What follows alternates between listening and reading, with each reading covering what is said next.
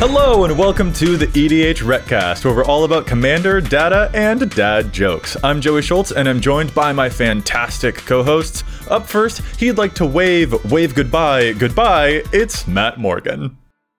Joey, what is the worst thing you can hear your surgeon say during the operation? Anything. I don't want to be awake during an operation. Okay, yeah, literally anything was the answer, but also uh, second or first runner up, I should say, is a uh, nurse. Pull up the YouTube again. oh, oh, oh! This is just all, all bad. Oh, no. All of that's bad, Matt. I, I don't know any of this from experience, so please, please don't think I had something go go wrong. YouTube, um, everything is just fine. It's just a joke, just a joke. All right. Um, up next, he has craft with cards with craft. It's Dana Roach. Oh, oh why don't snowmen wear deodorant? Oh no, why? What's the point to them? Everything smells like carrots. yeah, an appropriately winter themed joke, Dana. yeah. I like that. Um, less horrifying than what Matt was putting me through, so I appreciate sure. you. Yeah. Joey, that my joke kills at anesthesiologists conventions. Just like that doctor. It is their favorite. How many of those conventions are you going to, Matt? This feels weird. Still, still zero. Okay. Still zero. All right. Uh, Lordy Lord. Matt, what are we talking about in this week's episode? Well, this week we're going to talk about um, uh, some popular cards that we just happen to not be playing in our own given decks. Maybe cards that are towards the top of the top cards on any given commander's page, but for some reason or another, we're not playing them in our specific brews. Yes, yeah. We've done a whole episode about cards we don't play, especially for like social reasons, but these are going to be some that we want to dig into for strategical reasons. These are very popular for those given commanders, but there are reasons we choose not to put them into our decks, and hopefully that can uh, help you figure out cards in, in your decks about like why you would or would not play things that apparently are really popular, but you want to make that deck your own. This should be interesting to get into. We've got some shoutouts to do before we get to it, though. First, I'd like to thank Chase, better known as Mana Curves, for helping editing the show.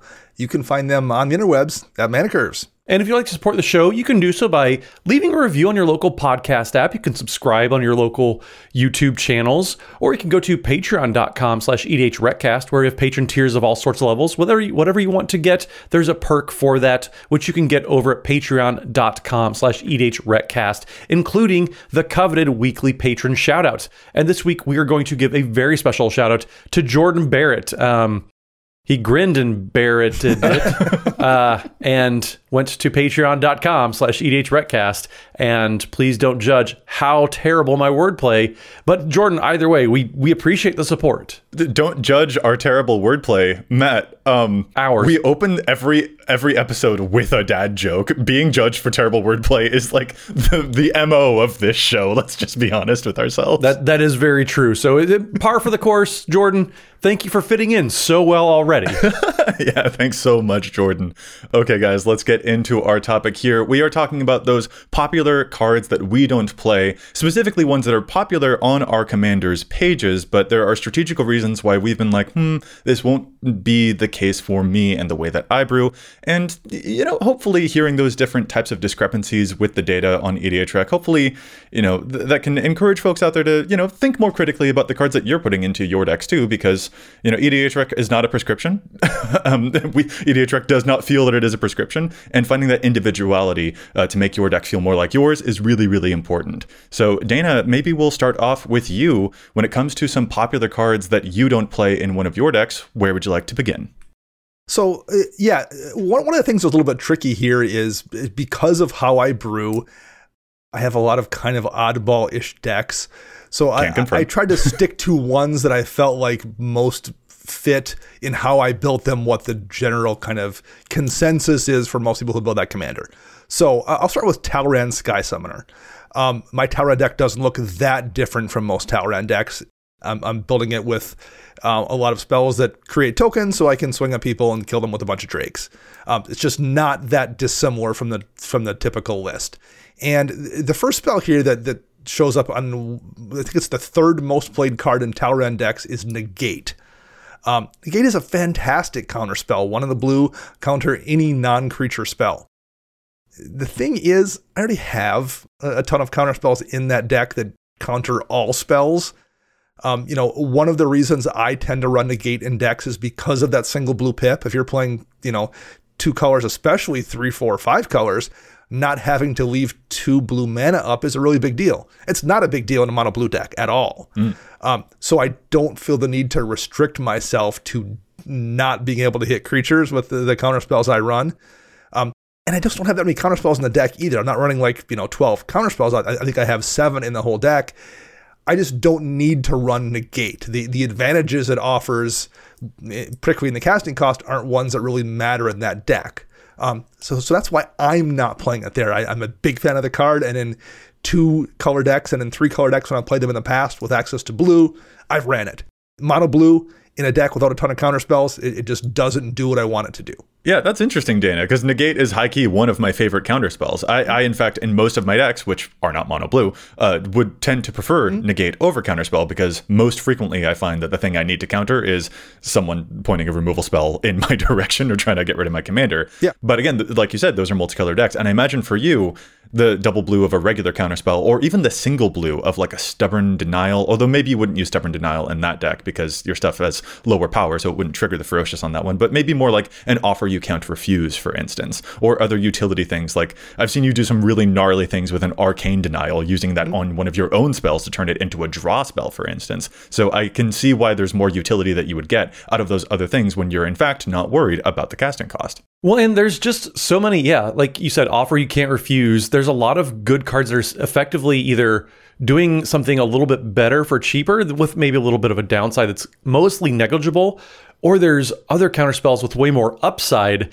they're going to be able to get benefits out of. I know you don't love three mana counter spells, Dana, but there's a whole bunch of them. And then there's all of those five mana counter spells, the six mana counter spells that you also seem to like.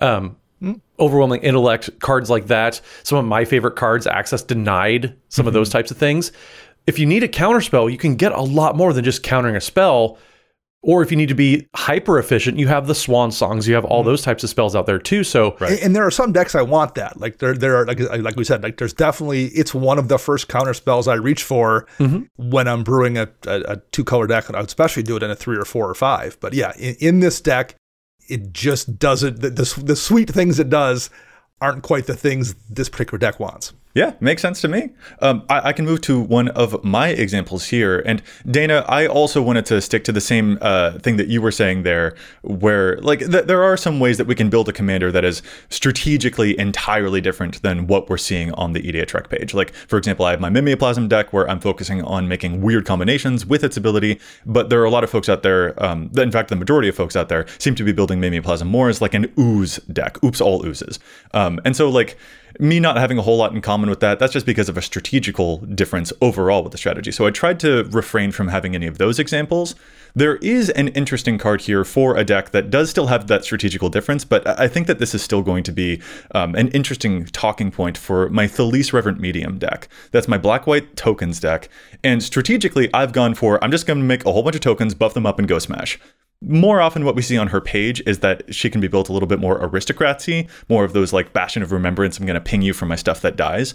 But this card, I think, is independent of the strategy. Whether you're playing aristocrats or just all tokens with her, Hour of Reckoning could still be very, very good for that deck. And indeed, 48% of Thalisse decks are playing Hour of Reckoning, a seven mana sorcery with Convoke that destroys all known non token creatures seems like just absolutely aces for an, a token deck. But this is one of the more popular cards for Thalisse that I am not playing in my deck. Because what I've gone for instead in my deck are things like Martial Coup or Elspeth, Sun's Champion, uh, those those wraths that can still provide you with extra tokens, and more more particularly, I want wraths that will do something when I have a completely empty board. And one of the issues that I've had with Hour of Reckoning is that it helps you when you're already ahead, as opposed to helping you get back into a game when you're behind. And so that's one of the reasons that I have avoided this particular wrath card. Matt, I know that you play a whole lot of tokens. Do you feel similarly about this card, or do you do you think that I'm off my rocker here? No, I, I get where you're coming from for sure. I, I, and I'm actually, if for the same reason, a card that I comes to mind for me too is in my Ovika deck, which is all about making a bunch of tokens and Izzet colors. So same same strategy, different colors.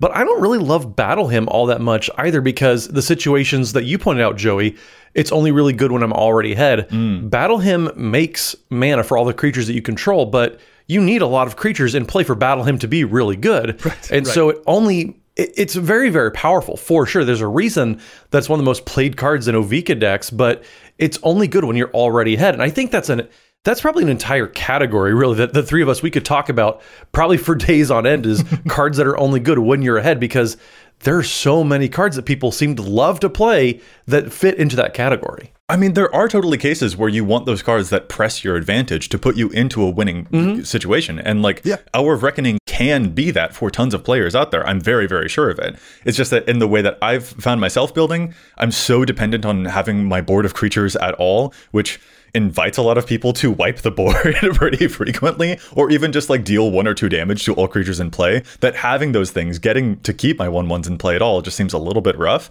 And so tr- strategically, I've just been like, you know what? When I play a uh, what is it, necrotic hex, where everyone sacrifices six creatures and I get six zombies left over, that works out pretty well for me most of the time where I, I, go from having nothing to having something again and then i'm sort of putting my opponents on the back foot as opposed to pressing an advantage. Like i have a, a whole bunch of pump spells in the deck already that can press an advantage. Uh, so yeah it just having that different dynamic um, in the tempo it's you know it, when, when comparing those rads you really do have to determine what the tempo of them is actually going to feel like in game, and that can inform which of them would end up being the best for you. And I, this came up when I talked about negate with number of pips too. Hour of Reckoning is three white mana, mm. and like depending on how you may have built your deck and how mana intensive it is, one person's version of that deck might lean heavily into black stuff. So, like, you maybe very often can afford to spend three white. If, if your deck it goes in a direction, though, it can be very difficult to be able to spend that mana and do the thing you want. Or maybe your deck, the mana base doesn't, you know, you use white so little, you don't often have three white pips. Like there, there's a lot of factors for this kind of card, I think, that that really come up and are very tuned to the particular person who's brewing and playing it. Yeah, there, there's a lot of personal preferences that that play into it, especially the board wipes. There's yeah. some of those utility cards. You have so much flex room you can really just find a spot and you can almost justify five or six cards that are only filling one slot. Yeah, right. Yeah. yeah, yeah. So, Matt, you mentioned Ovika. Do you have any other examples from that deck too? I do. Uh, so, Skirk Prospector is the second most played card in the deck. Uh, on on average, that's just seeing play so many different places, and I don't, I don't love it, and I don't play it because to me, Skirk Prospector is more of a storm card. It's it's a goblin. It's one mana. You can sacrifice a goblin to make a red mana. Pretty quick and simple, and it's very very powerful. But if you're only really trying to do the storm off, you're going to make a whole bunch of tokens with Ovika's ability. Maybe you're making token or goblin tokens some other way. Then you're just going to sacrifice them all for more mana to keep everything going. But the strategy wise, especially, I'm not trying to play a storm. I, I like attacking with my tokens call me crazy instead of sacrificing them for mana. Uh, that's just a whole different strategy, if you ask me. And so I like to turn my tokens sideways for one, but also it only makes red mana. And like Dana, you were just talking about a second ago, that my Ovika deck leans pretty heavily into a lot of blue spells. And so being able to make uh. effectively unlimited red mana, that doesn't really help me get across the, the finish line so much because a lot of my spells are blue. Yeah, that's one thing I think that um, I've really paid started paying attention to as I've kind of gotten. We'll use the term mature versus old. As, seasoned. As a, seasoned. There we go. There we go. Yeah, weathered. Um, as a commander player, like that makes a big difference. The amount of colored pips in a in a spell, particularly someone like me who's fairly greedy with how many utility lands they run, like that makes a big difference. And if I'm gonna if a, if a card is going to have three colored pips, in its casting cost, it better be impactful because it's going to be sometimes very difficult for me to cast. I, I was just going to say that, Dana. I was just like, you are like, the, the, I'm, I'm surprised at how often you are still managed to fix your colors despite how many colorless utility lands that you frequently run. yes. Uh, yeah. But no, Matt, that's a, especially paying attention to the color balance. That is a huge thing to pay attention to there because the way that you build your deck might not immediately be obvious, but you might have a completely different ratio of blue cards to red cards than the traditional ways that Ovika is built. And so that can absolutely change the dynamic and how powerful certain cards can end up being for you. So yeah, I, I, totally get it. And also just like if you're not really hoping to storm off, you're just like, here are some goblins, they go rar, then that also mm-hmm. totally makes a whole lot of sense. I'm doing that same thing that I mentioned with Elise. Strategically, I'm going a slightly different direction, but like the, the, the color balances is another thing that you have to pay attention to with how that will affect things. Yeah, it, it's it's wild to me looking at the top cards for Ovika Enigma Goliath because Skirk Prospector is number two and then number four is Transcendent Message, which costs four blue and X to cast. Well, in, in talking with the color balance too, that can change before you realize it. Mm-hmm. You know, if you mm-hmm. just swap out one or two cards every set, so monthly, like let's say you do it every third set or something, like even making a few changes a year, you can find yourself having shifted that pip balance in what your spells require without even being aware of it. And suddenly that three mana spell that, that cost three of a single color that was easy to cast is no longer so easy. And that, that can get away from you very quickly. And how often does anyone sit and double check that? Like maybe you do when you first brew the deck, but like I, I I'm somebody who probably pays a lot more attention to this minutia than most people. I would say all of us do, given that it's kind of our job. And I, I bet we don't do it nearly that that much. So like it's it can get out of hand, and if you're not playing these cards, then it's it's it's easy to not worry about it when you're playing cards that have that one colored pip versus the th- two or three. Well, and, and, while we're here, I mean, this is probably a good opportunity to shout out Archidekt and Moxfield and kind of just all those the, the current generation of deck building websites because they've got a great resource to check that at the bottom of pretty much every deck page. Yeah, yeah, they're able to check your color balances, your average mana curve, uh, things like that. It's very helpful and I, I, guess speaking of mana curve, I mean that's definitely another thing that can slip out of control if you're not paying careful attention to it. Yeah. Just like your land count, like oh, you just you replace, you know, you got a new fancy spell and maybe you'll cut a land for it, and then before you know it, you only have 32 lands, and you're like, huh, I can't cast anything. The same thing can totally happen with, uh, you know, gradually I cut a four mana spell and put it in a six mana spell. I cut a five mana spell and put it in a seven, and, and things like that. Uh, th- that can also really sneak up on you. That's a journey that I took with my Karazikar deck, where I was playing a whole lot of six and seven drops. It turned out, and I really had to scale back on them. And so one of the cards that I scaled back on was the card Death Kiss, which shows up in 59% of Karazikar decks, and which doubles the power of stuff that attacks your opponents, which seems perfect for a deck where I am goading all of my opponent's stuff. That sounds fantastic but I played maybe a game with this card and I was like, okay, first of all, this is hard to cast and I have so many six drops. I need I need to be a little bit responsible with myself. So that was one reason that I removed it. But then also strategically, I kind of noticed that in that deck, I actually didn't want a whole lot of effects that would cause my opponents to die too quickly, I guess. Um, or more particularly, that would enable my opponents to KO each other more quickly because when I'm goading my opponents, I actually kind of need them to stick around a whole lot for me to use the cards that Karazikar is trying to guard, to, trying to draw me when I'm goading all of their stuff. So I actually need those folks to stick around for at least a little bit longer as like I guess meat shields. So there were a couple of reasons why I had to, to to keep that one out of the deck after all. Yeah, and sometimes you don't realize those things until you get a bunch of reps into the deck. Like there are plenty of cards where you're like, oh, that, I, I, get why this card's popular until you play it and you're like, why is this card popular? because once you start getting those recs, you realize that your your little iteration of that deck, or even you know your personal play style or the play group you play most of your games with or something, just turns those screws just enough, yeah. so it doesn't perform in your list the way it feels like it probably does for most other people. I mean, we talk about those cards all the time that it's a card that's it's really good for you. It's terrible for me though. Right. Yeah.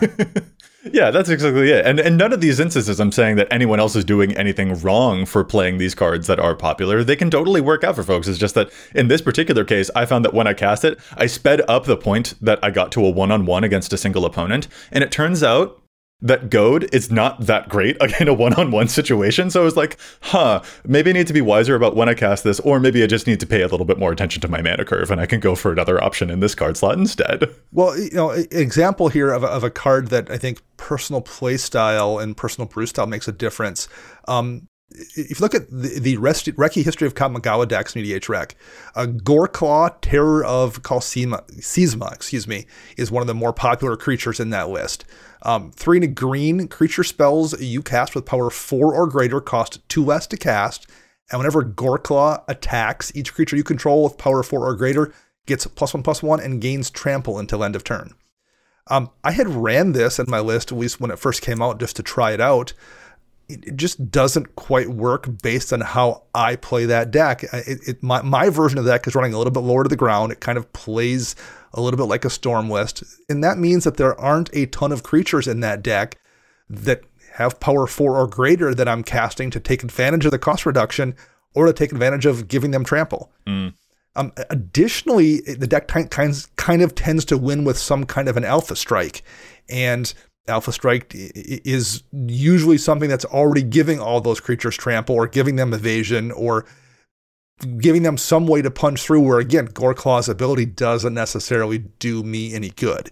Um, so it's a situation where like I I get why people are running it, but it doesn't help me in how I've built that particular list. Well, and Dana, it yeah, the, the way that you built that deck too, especially sometimes the way Goreclaw works doesn't pan out because you're trying to kind of do the same thing only on a different axis where so instead of cost reduction you have a lot of effects in that Reki history of kamigawa deck that double your mana or triple yeah. your mana right. and generate so much of a greater advantage so that the Goreclaw that that cost reduction is fine but you're maximizing it in other ways and so you don't really need a cost reduction because right. effectively you're reducing the cost in so many other ways on all of your spells mm-hmm. not just on creatures with power 4 or greater yeah, and, and you're using a whole bunch of other things that also enable you to to get that trample, as you mentioned, mm. uh, mana sinks, for example, like Rhonas the Indomitable and things like that, to make sure that when you do that, as you said, in Alpha Strike, the plus one in trample is at that point a little bit redundant. Um, so yeah, I can totally see it because again, like as you both said, it's very stormy. The Alpha Strikes are going to feel like they kind of came out of nowhere, sort of like when Joey segues into challenge the stats. That also sometimes comes out of nowhere. Oh. Merry Christmas, Joey. Speaking of redundancy, Dana. No, Matt, we're, we're, we you are honoring my segue. we have we no. Uh, this is redundant. Um, we have a third person that thinks they can segue into challenge of stats. Um, per calendar year, only two people are allowed to do this. And so, Joey, I don't, I don't know where you're coming up with this type of nonsense where you think that you can just take your Christmas. Okay, fine it's in your stocking. You already got it before Christmas, so it's an early gift, the early early Christmas present. we're we're gonna have to make sure that when we do our final episode of the year, we count how many times Joey was actually able to yes, get a segue sure. and to challenge the stats. But the, this, the comments the comments will let us know. Yeah, but this this was one of them, and I'm proud of me. So we'll be right back to this topic after we challenge a couple of the stats here on EDHREC because there are a lot of them, but we don't always agree with them. So we'll be right back after this quick break. My challenge this week was sent to us by listener uh, CJ Swarbrick. That's a cool uh, name. CJ, it is. It's a, it's a mouthful, but uh, CJ says, I find it hard to understand why Exocrine doesn't even appear on the page for Rakdos, Lord of Riots. CJ also says, from experience, I found it to be the fir- perfect finisher in the deck. All you need to do is be a point higher in life compared to your opponents, and you can scale the damage as needed. So Exocrine is a card from the Warhammer 40k decks. It's X, 2 and a red for a Tyranid creature. Uh, it's a 2 2 and it has Ravenous. So it enters the battlefield with X plus 1 counters on it. And if X is 5 or more, you draw a card when it enters. And it has an ability called Bioplasmic Barrage. When Exocrine enters the battlefield, it deals X damage to each player and each other creature. Huh. Um, it's a really good finisher, but actually, I, I, think the the utility here for this is the fact that it, it can do both of the things you want. Yeah. Um, because you can't cast Rakdos unless an opponent has lost a life this turn, and creature spells you cast cost one less for each life your opponents have lost. It's absolutely a really good finisher late in the game when you draw it, but it's also one of those cards that you can cast early in the game just to chump everyone for a little bit of damage, so you can then cast Rakdos. Um, so yeah, it, it's a fantastic finisher, and I think just the utility in the deck of it being able to be something that you both use as a win condition as and as a way to get Rakdos onto the field in the first place makes it the kind of card that absolutely should see more play in than one percent of lists. That is a very very cool challenge. The, yeah, the fact that Rakdos will just completely demolish the X cost on that. X yeah. cost things in a Rakdos deck are very, very scary. Yep. That is a very cool challenge. I'm way into it. Uh, I'm going to go a little bit more wholesome with uh, my challenge to stats here. I'm looking at an overplayed card in Sam and Frodo decks. That's the uh, the precon ones, the loyal attendant Sam who's making a whole bunch of food tokens. And this is really just a classic case of a, a card that is suffering from the precon effect. It came in the precon with these, I believe believe, and so that's why it's seeing play here. But it's it's really not that good. Uh, it's Shire Sheriff, which is a really fun name to say, but it it's not a great card to play. um, Shire Sheriff is a two mana two two halfling soldier with vigilance. When it enters the battlefield, you may sacrifice a token. When you do, you exile target creature and opponent controls until Shire Sheriff leaves the battlefield. So this is showing up in 36% of the over 6,000, uh, over 6,600 uh, Sam and Frodo decks that there are out there.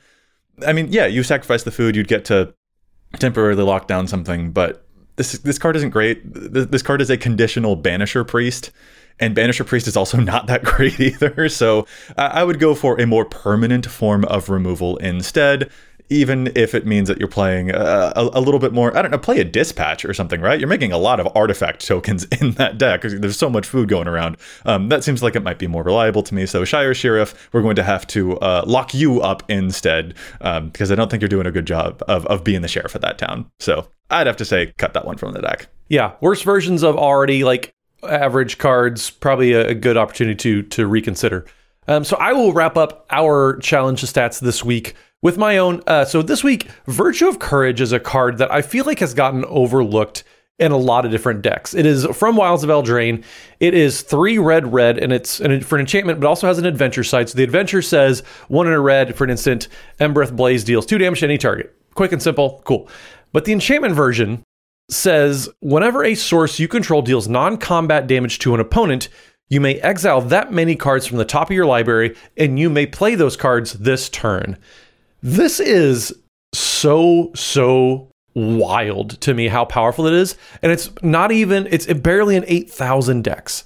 It is such an upside outpost siege type of card with all that, uh, the, the impulse draw. You're able to just crank through your deck but like nobody seems to be catching on to it. There's there's Purphoros decks out there, just decks that are playing Purphoros that try to win that way. And yes, you you might be trying to go a little faster than maybe Virtue of Courage lets you be, but things stall out. Things go go wrong all the time.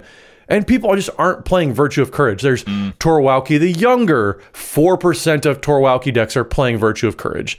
Uh, even in cards from this own set, like Imodane, the Pyrohammer, 46% of Imodane decks are playing Virtue of Courage. That just seems off for some reason. There are so many decks that love to deal non combat damage, and just none of them are playing Virtue of Courage. This is a very, very powerful draw engine. You're going to be able to get so much card advantage, and you don't even have to worry about milling yourself out because you may exile that many cards from the top of your library, and then you may play those. So it's not a mandatory thing where you sometimes you draw yourself out because you just happen to just draw too many cards and you couldn't opt out. You can totally do that with Virtue of Courage. So just being able to control when you're impulse drawing for, you know, you you dome somebody for 5 damage, that's a whole new hand in so many decks. It is scary how powerful this is. I just think it needs to be reconsidered by so many people. And it's it's a couple bucks. It is not an expensive card and it's just there's so much upside to this. Just give Virtue of Courage another look, people. There's a lot to love here. That is a wild amount of card advantage that this card can give you. I wild. It's this this might be honestly, in my opinion, one of the more slept on cards from Wilds of Eldraine. Yeah, yeah. You you were talking about this card before we started recording, and I was fully like, "I'm sorry, what does this do? Like, like do I need to start playing more red decks here?" Like, yeah, this this one really surprised me. I absolutely agree. Yeah, it's it's just incredible how powerful it is. There's there's just so much to like. So let's swing this back to talking about cards that we ourselves don't play very often. um, in in one that I don't play, um, in my Glissa the Traitor deck is Myr Retriever. Um, it's one of the most popular creatures in Glissa the Traitor decks. Hmm. Um, and I had a Glissa deck for a lot of years, and I turned it to a Glissa Sunslayer deck. Um, but Glissa's probably my favorite character in Magic, so I decided I'm going to build every Glissa into a deck. And wild project. Rather than spend a ton of time thinking about it, right? Because like the way I brew decks is just a long process. And I didn't want to do that with these three decks I was the other Glissa decks I was going to make. So I, I, I, kept them kind of like what you would expect from those particular commanders. The Glissa Traitor deck is doing artifact shenanigans, recurring things from the graveyard. Um, so it doesn't look that dissimilar from the average Glissa the Traitor list on EDHREC nowadays. Um, with the exception of, you know, primarily Myr Retriever. Um, Myr Retriever I think the difference is it tends to be a combo piece. Hmm. Um, it's a two mana artifact creature. Um, when Myr Retriever is put into a graveyard from play, return another target artifact card from your graveyard to your hand. So I think this is this is a card that's tended to be to be used to kind of loop things versus being supplemental with Glissa necessarily. Mm. And I'm not doing that. I'm just like running some value stuff I want to recur built around artifacts, but like there's there's nothing I'm looking to loop in that deck. So Myr Retriever would just wind up being kind of a redundant piece with Glissa. It's not going to add me anything to how I'm playing that particular deck. So I think this is an example of a piece that's, that's a combo piece, and someone who just isn't really playing combo, it's not helping me. So it's not in my deck. Yeah, that shows up in 53% of the Glissa decks. I, I'm, I find myself curious if you play Scrap Trawler in your Glissa deck, which shows up in 64. And again, much like Glissa, it, it will get those artifacts back to your hand. So not playing Scrap Trawler either. Okay, yeah, interesting. Yeah, and I imagine it's just a case of like my commander's doing this for me already. I don't need the the this plan B. Yeah. So yeah, yeah, I can I can see that because there are some cases where you don't necessarily need the plan B, I guess. And uh, uh, th- this kind of segues into one of my uh, decks here as well, and a, a, popular card for a commander that I'm not playing, and that's actually Ancient Greenwarden in Titania Protector of Argoth. I've got a Titania deck that's the mono green commander who gives you elemental tokens when your lands die. And Ancient Greenwarden is a very, very cool card that shows up in 53% of Titania decks. It's a six mana elemental that lets you play lands from your graveyard. Love to see that. And it doubles your landfall triggers. So make no mistake, this card's amazing. This card's really, really amazing. But the particular way that I've gone with Titania is so much about sacrificing my lands rather than landfall triggers that Ancient Greenwarden would end up amplifying basically my backup plans. Like I do have Rampaging Baloths in that deck, but it's only there as a backup in case Titania doesn't get to do the thing that she does. And frankly, Titania very frequently gets to do the thing that she does. So even then I'm just like I don't I don't have all that many landfall cards that this card would actually allow me to double up.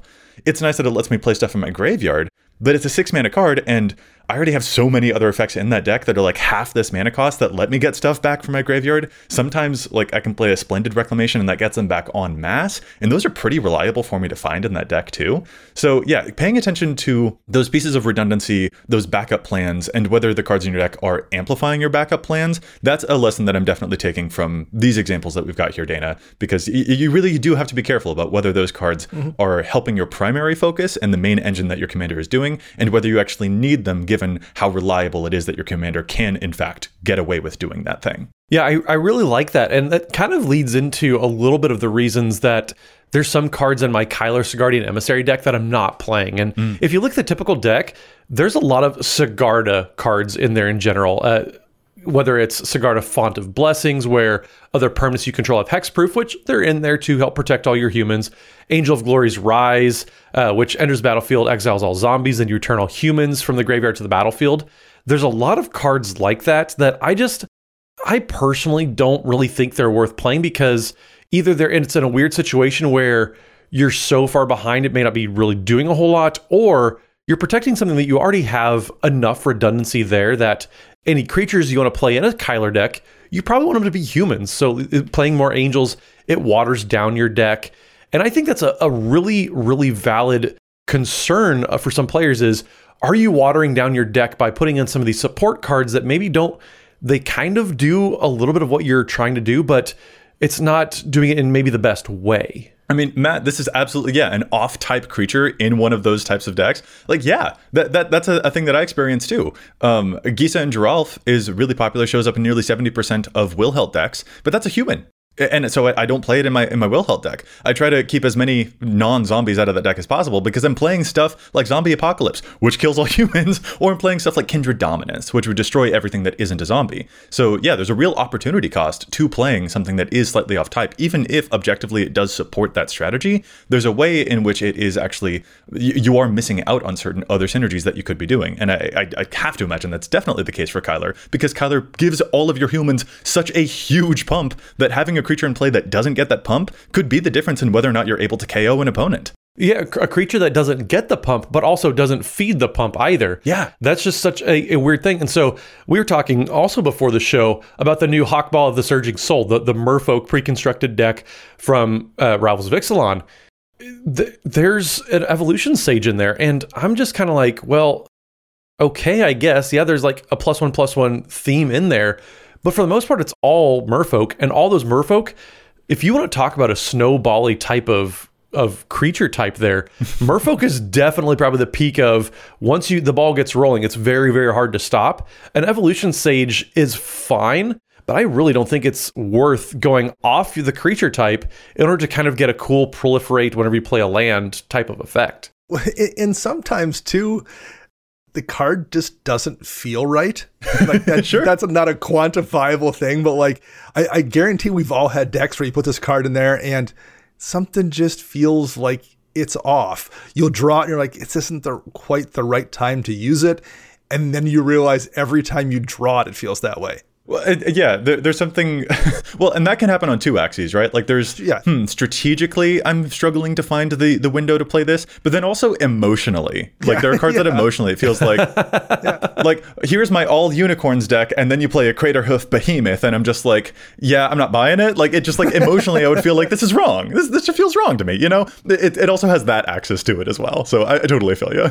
Well, speaking of cards that don't quite feel right in decks, um, anger never feels good in a deck because it has this weird giant angry baby art that always, I always find off what? Um, but more specifically, I, I have an Ognis uh, Dragon's Lash deck, and while my particular version of the deck is mono red, it, it, doesn't differ that much from a deck that's actually a Jund version of that deck in terms of the strategy. Mm. Um, the, the, so when I was looking at the list of, of popular cards here that I'm not playing, I kind of ignored the ones that weren't red. And the f- first creature that jumped out at me that people are playing a lot of in that list that I'm not playing is Anger. Um, now, forgetting the, the, the art for a second, um, is a card that gives all of your creatures haste, and this is a deck where the commander pretty much wants you to run creatures with haste. Uh, and I understand that maybe there's a couple of bodies in that list that you are going to want because they do something really powerful. Magda Brazen Outlaw is one that lets you sacrifice the treasures that Ognis makes to go tutor up some kind of a probably win condition style dragon. Um, but how many of those are you actually going to be running that you need to give them haste? I, I feel like if you have to give haste to a bunch of creatures in a deck that wants you to run hasty creatures, probably just running the wrong creatures in the first place. It doesn't feel right to me for a bunch of reasons and I'm not running because I don't need to. I am because I've, my deck is built around hasty bodies, and I even if I wanted to run one or two or three that didn't have haste, I still don't think I could justify a deck slot just to give those couple of bodies the ability to swing the turn I played them. What about things like Urabrask the Hidden as well, which also gives haste but does impede your opponents? Are those in your considerations pile? Or? And I am running those because they do the extra thing. Like, like I can kind of ign- I can ignore the fact that it gives my creatures haste and still be like, oh, that it, it, doesn't feel like it's a wasted line of text on the card because that's really all anger does. So without that, anger is just a body. Whereas Urabrask is still slowing my opponents up. It's still doing something, and it doesn't feel like having that redundant text on there doesn't accomplish anything. Gotcha. Well, well, and so to me, I'm just like, well, anger would definitely be really good if the deck is making a whole lot of tokens and then giving those tokens haste. Mm. But I'm not seeing that on Ognis's page. Yes. Yeah. So uh, I'm. Uh, so why am I bringing it up? Even that does it doesn't apply here. I see the the extra thing as like the argument for Urabrask makes a whole lot of sense to me too, though. So Matt, I think your last one you want to talk about was Ukkima and Cazur. What's what's the uh, the oddball card there that you aren't running that everyone else likes? Well, th- I mean, there's two of them really. One is a new card that I, I just haven't had a chance to really pick up, but also uh, we talked about redundancy a little bit. Ozolith the Shattered Spire, just one of those put extra counters on things. I already have a, several of those types of effects in there, so that just kind of didn't really fit, and it wasn't really worth justifying like a, spending ten bucks on a card that mm. I already had like three different copies of. Mm-hmm. But also, Cold Eye Selkie is a card that I've I used to like it five, six years ago. But I feel like Cold Eye Selkie in general is one of those cards that just the world to me passed up what Cold Eye Selkie could be doing in a lot of different decks. And so that one, I, it got cut because if I want to put plus one plus one counters on a creature, why not just put it on my commander that's going to win me the game instead of a utility creature that like doesn't really have any built-in protection Island Walk is fine, but like to me, Cold Eye Selkie was great several years ago, but I think just kind of got power crept out. And I don't think people are really updating their decks to reflect that. Uh, Matt, I will let you know that there are 79% of Kumena Merfolk players and Otrimi Mutate players that are just like so mad that you would discourage people from their their favorite little draw cards, Merfolk Boy. That's fine. But those are different strategies than the thing that you are talking Completely about. Completely different strategies. Yeah. Exactly. Exactly. Yeah. You're talking about a strategy where Ukkima wants to be as big as possible, and so it's a little bit like the Rafiq problem, right? Where like mm-hmm. Rafiq gives your stuff double strike when they attack alone. And yeah, you could put other stuff into the deck that will have interesting attack triggers or in- interesting things when they attack an opponent. But most likely, the most important thing for you to give double strike to is your commander damaging Rafiq. And I can imagine that's a similar yeah. thing that you're running into with Ukkima. Yeah, the, the only time that something else is getting double strike when you have Rafiq out is because Rafiq has summoning sickness and you happen to not have Swiftfoot boots in play. That's go. the only time that something else is getting double strike. It's the same thing. Like in in my Ukkima and Cazur deck, the only time I'm putting plus one plus one counters on a creature that isn't Ukkima is because Ukima isn't in play yet. yeah, yeah, there you go. Uh, so I, I, have one final example that I'm kind of curious to hear from you guys. Uh, I think this is probably my, my more contentious example amongst them. Um, I, I play a lot of black. We know this about me. Joey loves to play black. The necromancy is strong with this one.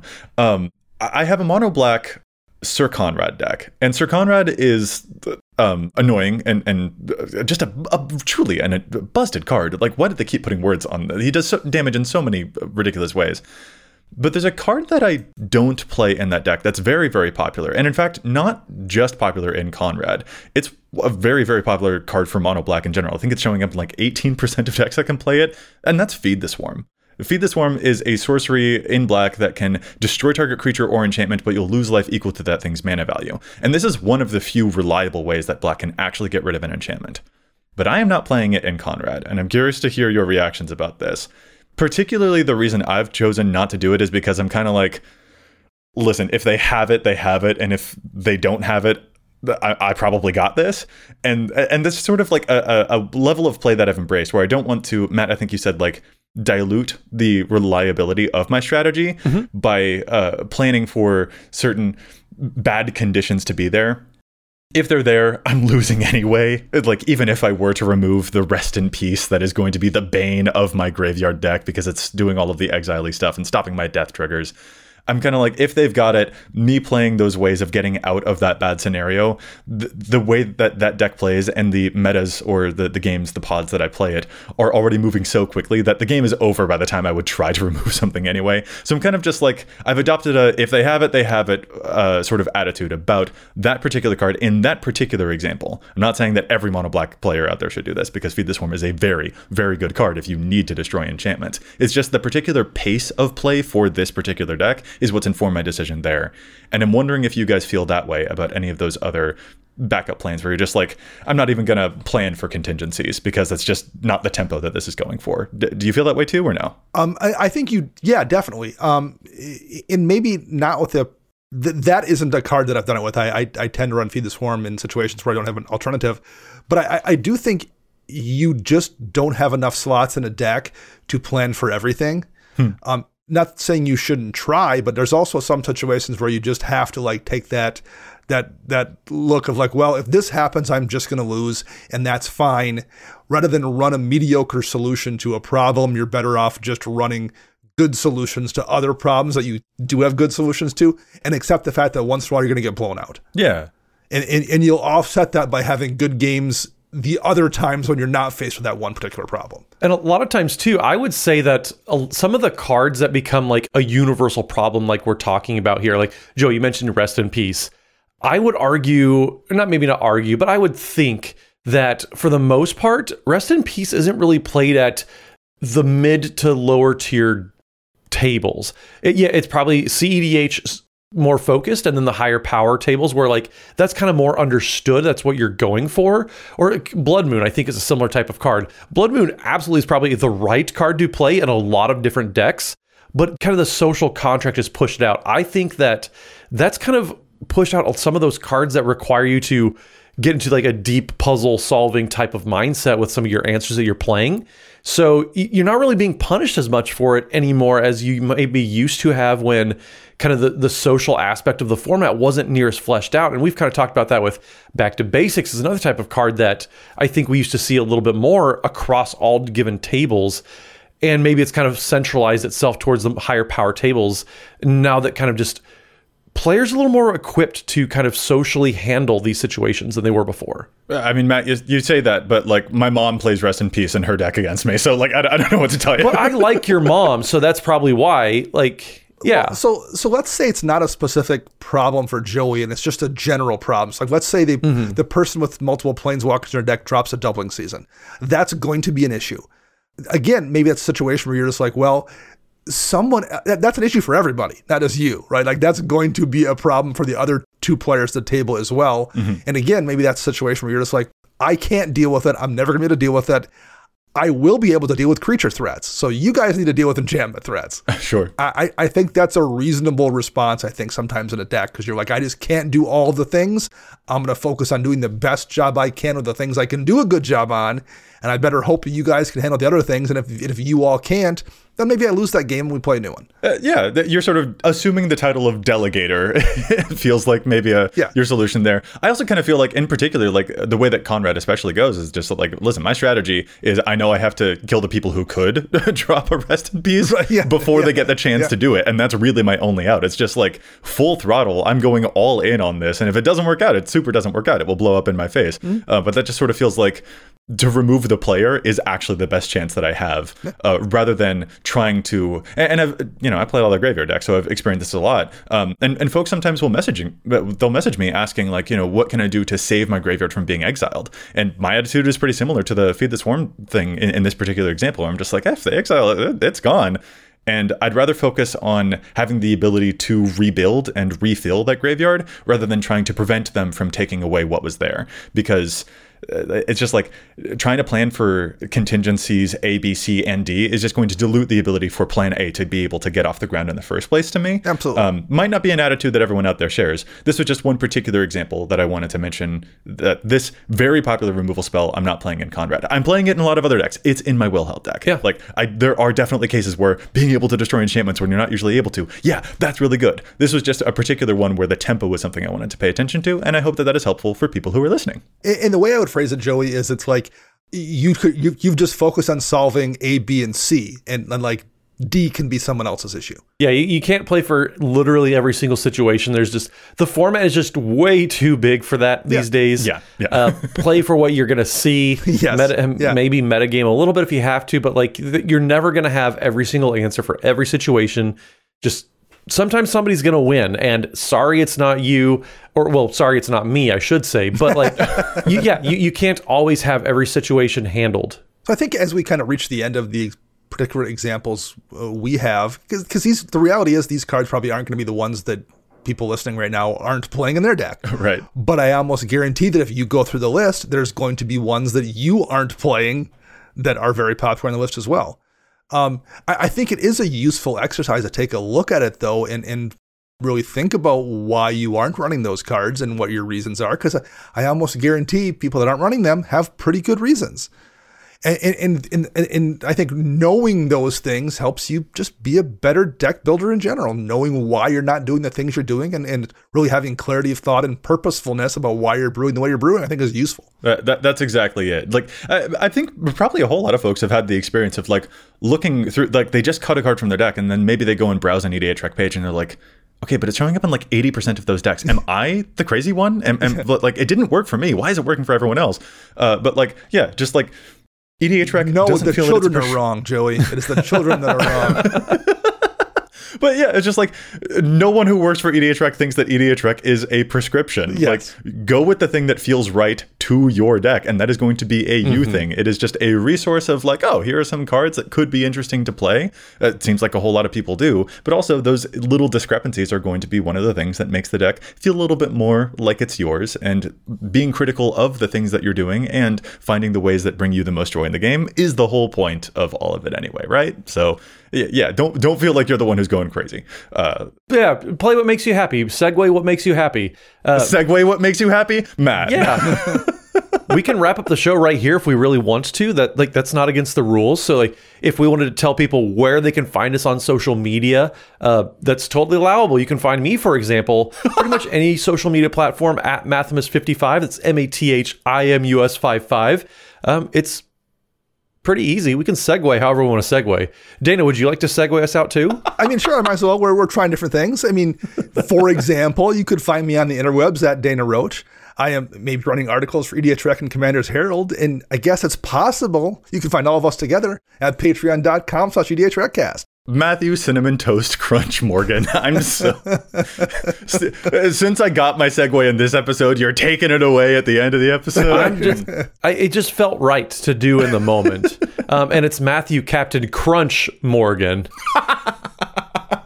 And I'm Joey Schultz. You can find me at Joseph M. Schultz online, most likely being a fool on Instagram or something like that. And you can find the cast at EDHRECast everywhere online. Plus, if you've got a question for us, you can contact us at EDHRECast at gmail.com. Our thanks go out once again to Chase for their fantastic work in the post production of the show. You can find them online at Mana Curves. And listeners, we'll be right back at you next week with more data and insights. But until then, remember EDH wreck your deck before you wreck your deck.